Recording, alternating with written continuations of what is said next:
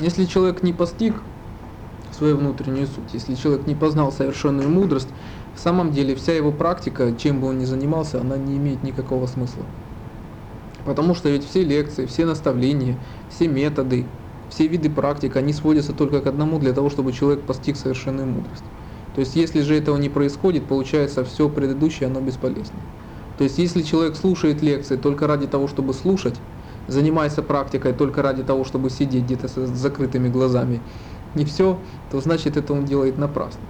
Но если человек стремится постигнуть совершенную мудрость и постигает ее, то тогда бы каков бы извилистый путь бы он не прошел, этот путь он уже имеет значение, потому что человек реализовал. А если же человек просто проводит свое время в бесплодных дискуссиях, спорит только ради того, чтобы кого-то переспорить, то получается эти разговоры, они не имеют никакого смысла ни для других людей, ни для них. Поэтому вот э, постижение совершенной мудрости, вот реализация, это то, что будет в конечном итоге определять, вот был ли смысл вот в этих действиях человека, был ли смысл вот в тех страданиях, тех мучениях, которые он проделал, практикуя. Или же это все было напрасно. Вот это постижение совершенной мудрости, это и есть единственный и окончательный критерий, который может это указать.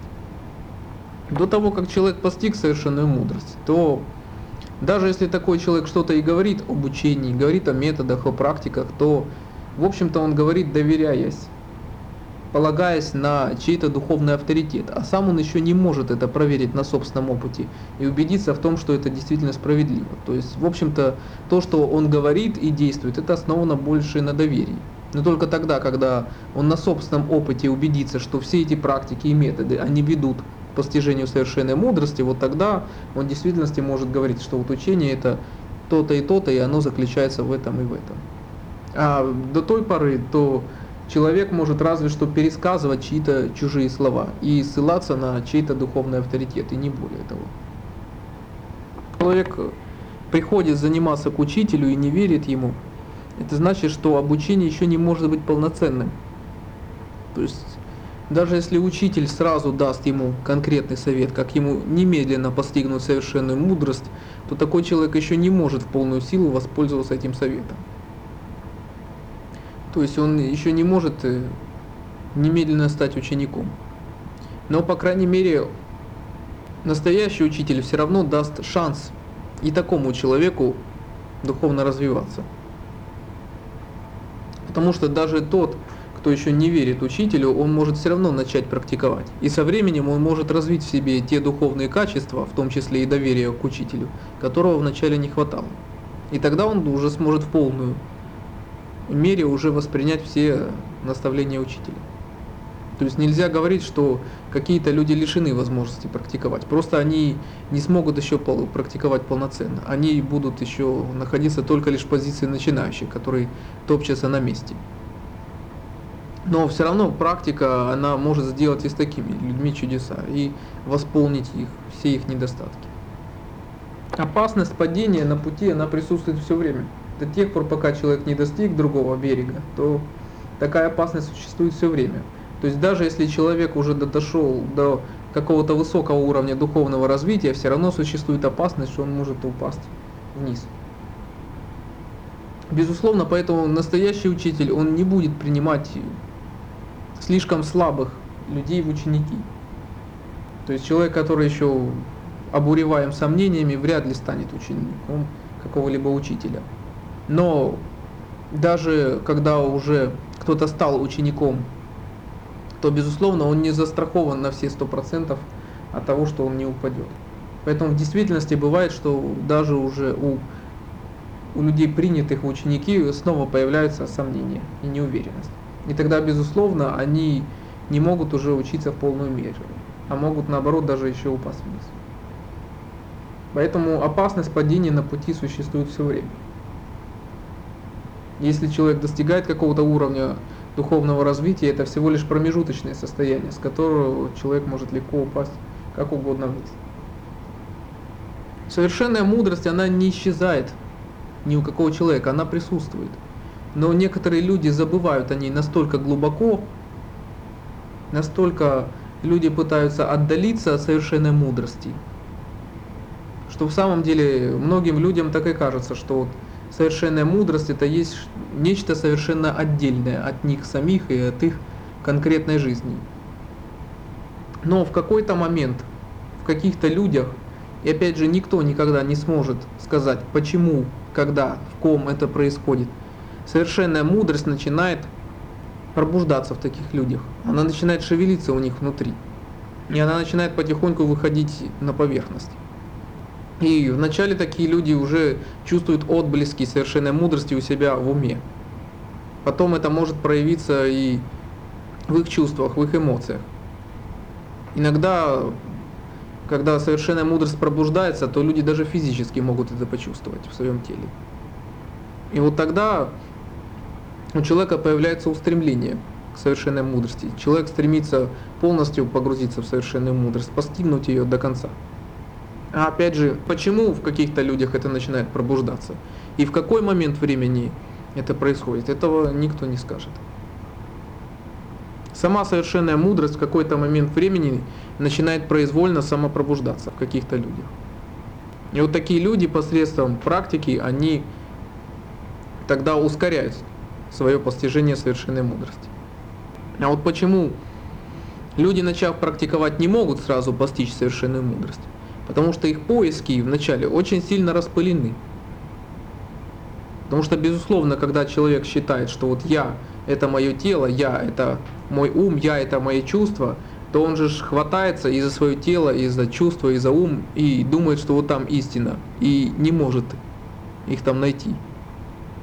Вот и поэтому именно за такой ошибочности поисков человек не может сразу обрести совершенную мудрость. Но потом он понимает, что на самом деле его духовное начало, оно находится намного глубже, чем его физическое тело, чем его эмоции и чем его какие-то мысли. И вот тогда его поиск сужается, он становится более конкретным. Тогда человек уже ищет глубже, чем в каких-то внешних своих проявлениях.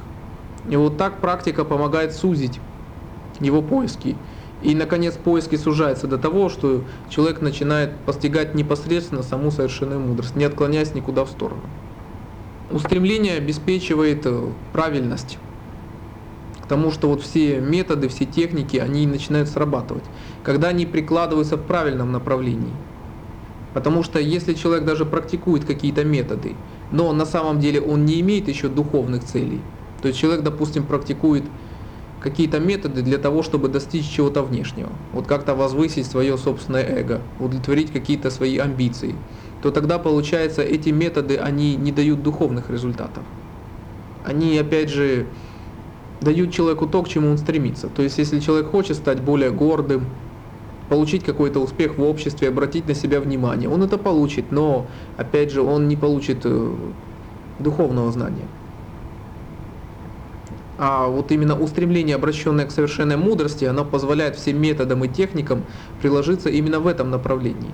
И тогда вот вся энергия, которую человек накапливает, сосредотачивает, она направляется на то, чтобы толкать человека, приближать к познанию совершенной мудрости. То есть если человек не обладает правильным устремлением, устремлением, обращенным к совершенной мудрости, то человек обычно не может даже регулярно практиковать в какой-то момент его практика будет прекращена, то человек бросит заниматься и вообще уйдет далеко в сторону. И только те люди, которые обладают правильным устремлением, только такие люди будут идти и дойдут. Просто когда человек бросил практику, это вершина. Это уже следствие, а причина является вот именно наличие устремления. Это то, что определяет, вообще будет ли человек дальше практиковать и дойдет он или нет. Вот поэтому вначале происходит, что человек теряет духовное устремление, он увлекается какой-то материальной суетой. Потом может пройти несколько дней, недель, месяцев, иногда даже лет. И происходит, что человек вначале делает перерывы в своей практике, потом он прекращает практиковать вообще, а потом он вообще забывает о пути и уходит куда-то в сторону. А причина именно в том, что может быть еще несколько лет ранее человек полностью потерял устремление к духовным целям, и его увлекли какие-то внешние задачи. Ум не может формировать устремление. Ум может быть только средством, с помощью которого формируется устремление. А обычный человек э, движим умом, и умом он определяет свою собственную жизнь. Поэтому если устремление было потеряно, то ум не может вернуть это устремление обратно. Наоборот, только человек может использовать умственные установки для того, чтобы, допустим, в форме какой-то ментальной идеи выразить свое устремление. Некоторым людям необходимо вот именно свое внутреннее устремление выразить вот в форме какой-то идеи, в, какой, в виде какой-то формулы. Некоторым людям это необходимо. Но ум здесь это инструмент, а ум сам по себе не может формировать устремление. Что же может формировать устремление? Для этого необходимо вспомнить первую доктрину, пять источников мудрости. Вот благодаря этим пяти источникам мудрости мудрость в человеке может снова начать самопробуждаться, и тогда в человеке снова появится устремление. Чтение текстов не может тоже вернуть устремление. Потому что само чтение по себе текстов или чего-либо другое, это всего лишь внешний процесс. Но когда человек читает тексты как слова учителя, человека, постигающего совершенную мудрость, то вот тогда человек может тоже обрести правильное устремление. Тогда просто совершенная мудрость, она может передаваться от одного человека к другому. Поэтому в действительности, благодаря текстам, человек может снова обрести в себе правильное устремление. Поэтому вот когда в человеке вдруг начинает пробуждаться правильное устремление, когда человек встречается с источниками совершенной мудрости, вот тогда они могут оказать на человека такое влияние, что у него появится это устремление. Для того, чтобы человек мог начать практиковать, он получает вначале посвящение в практику или разрешение на практику от учителя. И так используется этот источник мудрости. И никаким образом тогда человек не сможет начать практиковать, кроме как от учителя.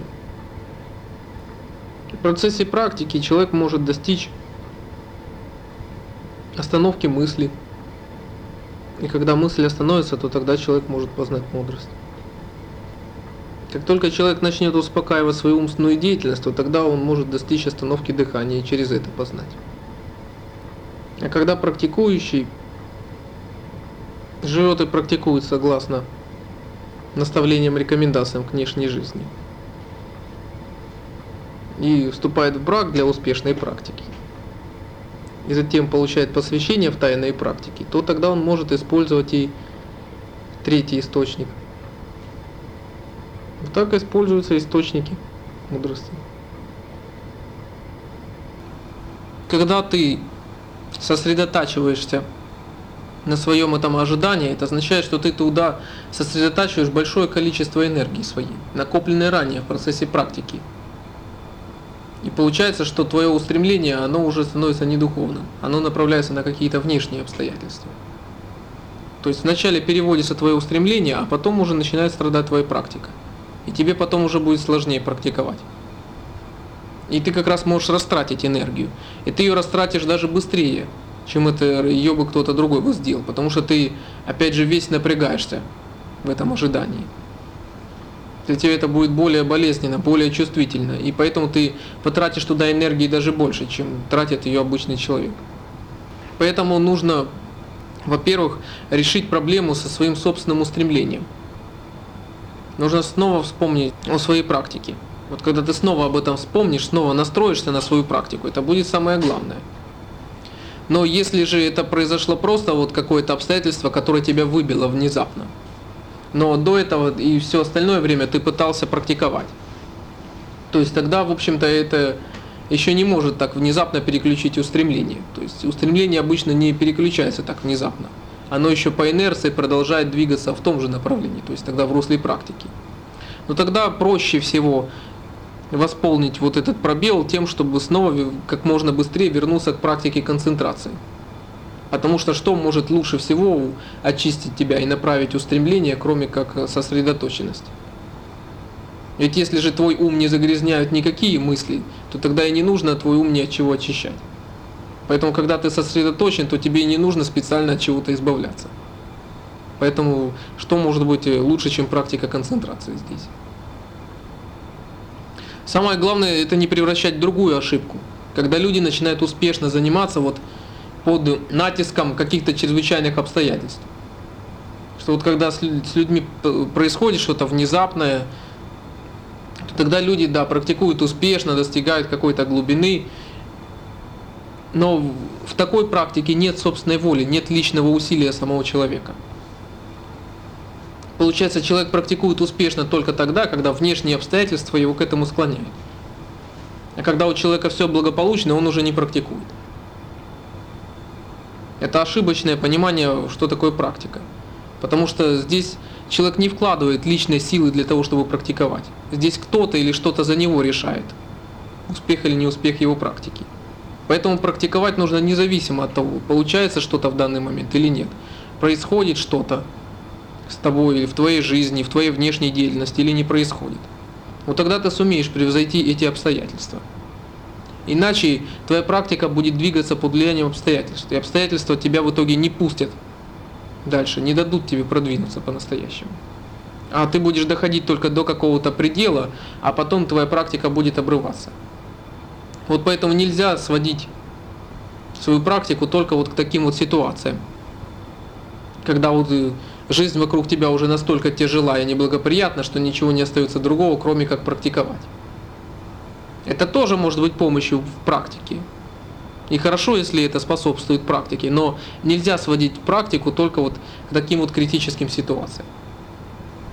Поэтому осознание это означает быть сознанием. Человек находится вместе с сознанием. Поэтому как только человек начинает делать свои шаги сторону совершенной мудрости, он начинает приближаться к знанию, его поступки становятся более точными. Но как только вот все внимание человека обращается опять вот на что-то внешнее, то тут же человек начинает совершать ошибки, он тут же теряет этот контроль. Поэтому осознание это то, что предшествует тому, что человек станет хозяином своей жизни. Вначале человек должен почувствовать, что вот он зависим, он контролируем своим умом. Как только человек это уже сам чувствует, понимает, то вот тут же у него появляется шанс, что он, по крайней мере, будет пытаться освободиться из-под власти ума. Пока человек не понимает, что на самом деле вся его жизнь, все его желания, все его мысли, они не контролируются им самим. Он ничего не может сам собой сделать. Он не заметит даже никакой ошибки. Он будет думать, что все в порядке. И у него уже не будет тогда никакого стимула что-то менять в своей жизни. Но как только человек замечает, что что-то происходит не так, что-то неправильно, как только человек замечает наконец, что вот он не хозяин самому себе, вот тут же у человека появляется шанс, у него появляется стимул совершенствовать себя.